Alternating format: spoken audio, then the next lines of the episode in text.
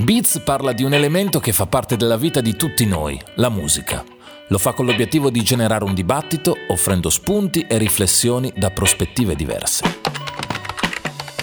Oggi Beats si apre con una, una, bella notizia, una riflessione positiva. Siamo nel 2021, il music business sta bene, ha retto l'impatto con il coronavirus, ha riportato un segno più anche in un 2020 dove tutto sommato riportare un segno meno sarebbe stato anche giustificabile, segno di una grande crescita del settore supportata sì dalla diffusione della, delle piattaforme streaming ma anche ben nutrita dall'imponenza di un marketing che cura con grande precisione l'immagine e il posizionamento degli artisti, così come il produttore ne cura la musica. Anni rivoluzionari nei quali tutto sta cambiando da un punto di vista tecnologico, ma non solo, stanno cambiando anche delle convinzioni che abbiamo magari ben radicate dentro di noi. Vi faccio un esempio, fino a qualche anno fa, per diventare, per essere veramente consacrato artista dell'anno, tu artista dovevi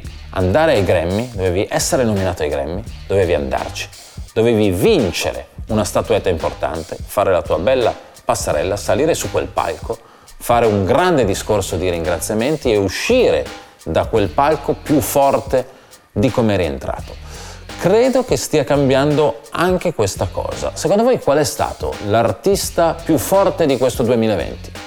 Io credo che per molti di voi sia stato The Weeknd. Forse la stessa risposta la darei io. The Weeknd ha preso statuette all'ultima edizione dei Grammy? Non mi risulta. Ha preso nomination? No. L'ha presa bene? No. Come detto, The Weeknd non l'ha presa benissimo questa situazione di non aver ricevuto nomination ai Grammy, lo aveva già fatto notare espressamente attraverso il suo account Twitter ad ottobre e ha ribadito il concetto poco fa. Anche Drake a suo tempo si era già espresso nei confronti dei Grammy. Drake è uno che qualche mh, mm, valutazione interessante nel panorama musicale negli ultimi dieci anni l'ha avuta e lui ha sentenziato. Lui ha detto dobbiamo renderci tutti conto che il peso dei Grammy sull'industria di oggi non è il peso dei Grammy sull'industria di ieri. Quindi parole molto forti, delle belle mazzate alla Recording Academy che organizza i premi, mazzate che vanno a minare il prestigio e la reputazione eh, proprio dell'intera manifestazione. Alle accuse dei musicisti vanno aggiunte anche quella di una signora che forse non conoscete, si chiama Deborah Dugan, però è l'ex CEO dei Grammy, che ha accusato la manifestazione di corruzione. Insomma, diciamo che eh, forse tutte queste polemiche messe insieme hanno anche influito sul grande calo d'ascolti dell'edizione dei Grammy del 2021, la meno seguita della storia. Davanti al televisore nel 2020, davanti alla CBS, c'erano 18.7 milioni di persone, un anno dopo, 12 mesi dopo, le persone erano 8.8 milioni, quindi praticamente la metà. Direi che se fossi uno dei membri della Recording Academy non dormirei proprio dei sonni tranquilli. Che poi mi spiace anche tanto parlare dell'insuccesso dei Grammy perché in realtà amo molto e ho amato molto questa manifestazione che ci ha regalato delle performance clamorose e che credo possa ancora contribuire allo sviluppo di carriere importanti. Ci sono artisti che però, insomma, non, eh, non, sono pro Grammy sicuramente, come The Weeknd o Drake, e ci sono anche artisti invece che ai Grammy vogliono molto bene, penso a Billie Eilish, lei ha 19 anni, ha già preso 7 statuette, 5 l'anno prima, 2 quest'anno, tutte importanti, lei è sicuramente una fan dei Grammy e sicuramente è stata anche dentro quel 2.1% di ragazzi tra i 18 e i 49 anni che sono passati dai Grammy. Pensate che il 97.9% non è nemmeno passato a vedere nulla della manifestazione, il 97.9% dei giovani tra i 18 e i 49. Forse perché realmente, come dice Drake, non è più la notte della musica, o forse perché in un'era come questa i Grammy fanno un po' fatica. È un'era di grande apertura, di grande accettazione delle diversità, è un'era fluida, è un'era che apprezza la diversità del gusto e allora in quest'era forse una manifestazione che tende a incasellare tutto in categorie tende ad avere un uomo del monte lì pronto a esprimere un giudizio non è più forse così attuale.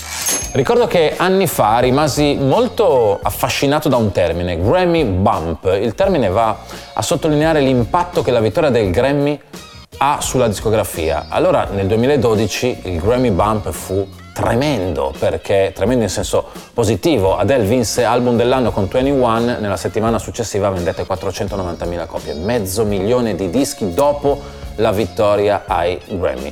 Sono quindi andato a vedere se magari i Grammy vanno male negli ascolti televisivi, però l'effetto Grammy Bump c'è ancora e purtroppo non c'è più neanche l'effetto Grammy Bump. Ovviamente non si vendono più i dischi fisici, si streama, ma i vincitori delle statuette dei Grammy non hanno un'impennata negli streaming paragonabile, non hanno un grande effetto Grammy Bump. Ho pensato allora che noi siamo più fortunati perché Sanremo invece ha un suo Sanremo Bump.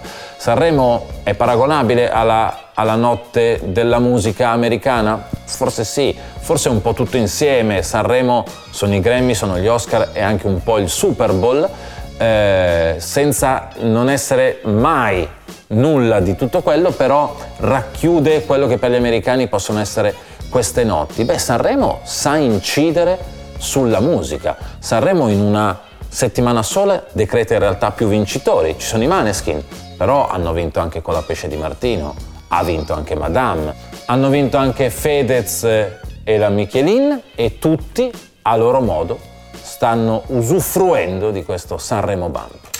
I Maneskin si sono mangiati il palco dell'Ariston e si sono guadagnati altri palchi perché dopo la vittoria a Sanremo hanno venduto in pochissimi giorni 30.000 biglietti, sono numeri giganteschi.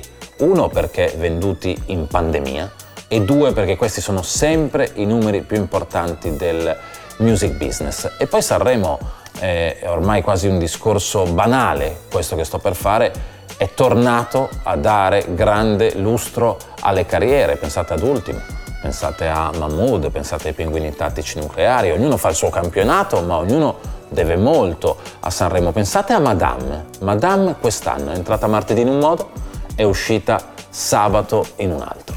Va detto che tutto questo è stato reso possibile dall'intelligenza e dalla lungimiranza degli ultimi direttori artistici. Baglioni ha iniziato un lavoro, Amadeus lo ha proseguito alla grande, hanno avuto entrambi il coraggio di dare ad un pubblico conservatore e sicuramente poco curioso uno spaccato della musica italiana. Pensate solo ai nomi di quest'anno, da Comacose a Fulminacci, eh, Willy Peyote, gli stessi Colapesce e Di Martino dominano le classifiche oggi, ma fino a ieri non erano certo così popolari. Insomma, verrebbe da dire che Sanremo batte i Grammy facile facile, eh, se solo questa frase non suonasse surreale. È difficile pensare ad un mondo musica senza la notte dei Grammy, che comunque è in grado di regalare sempre qualcosa di bello anche quest'anno. L'esibizione di Lil Baby, per esempio, è straordinaria, ma anche vedere Beyoncé che alla ventottesima statuetta si emoziona, insomma è, è, qualcosa di unico che solo i Grammy possono regalare. Sono convinto che la Recording Academy lavorerà per, per fare meglio, per cambiare le accuse e l'insuccesso di quest'anno è, è, sono veramente troppo forti per, perché tutto rimanga uguale. Io di questo sono convinto, il problema è convincere Drake e The Weeknd che tutto cambierà, ma fortunatamente non è un problema mio. Beats è una produzione Dopcast.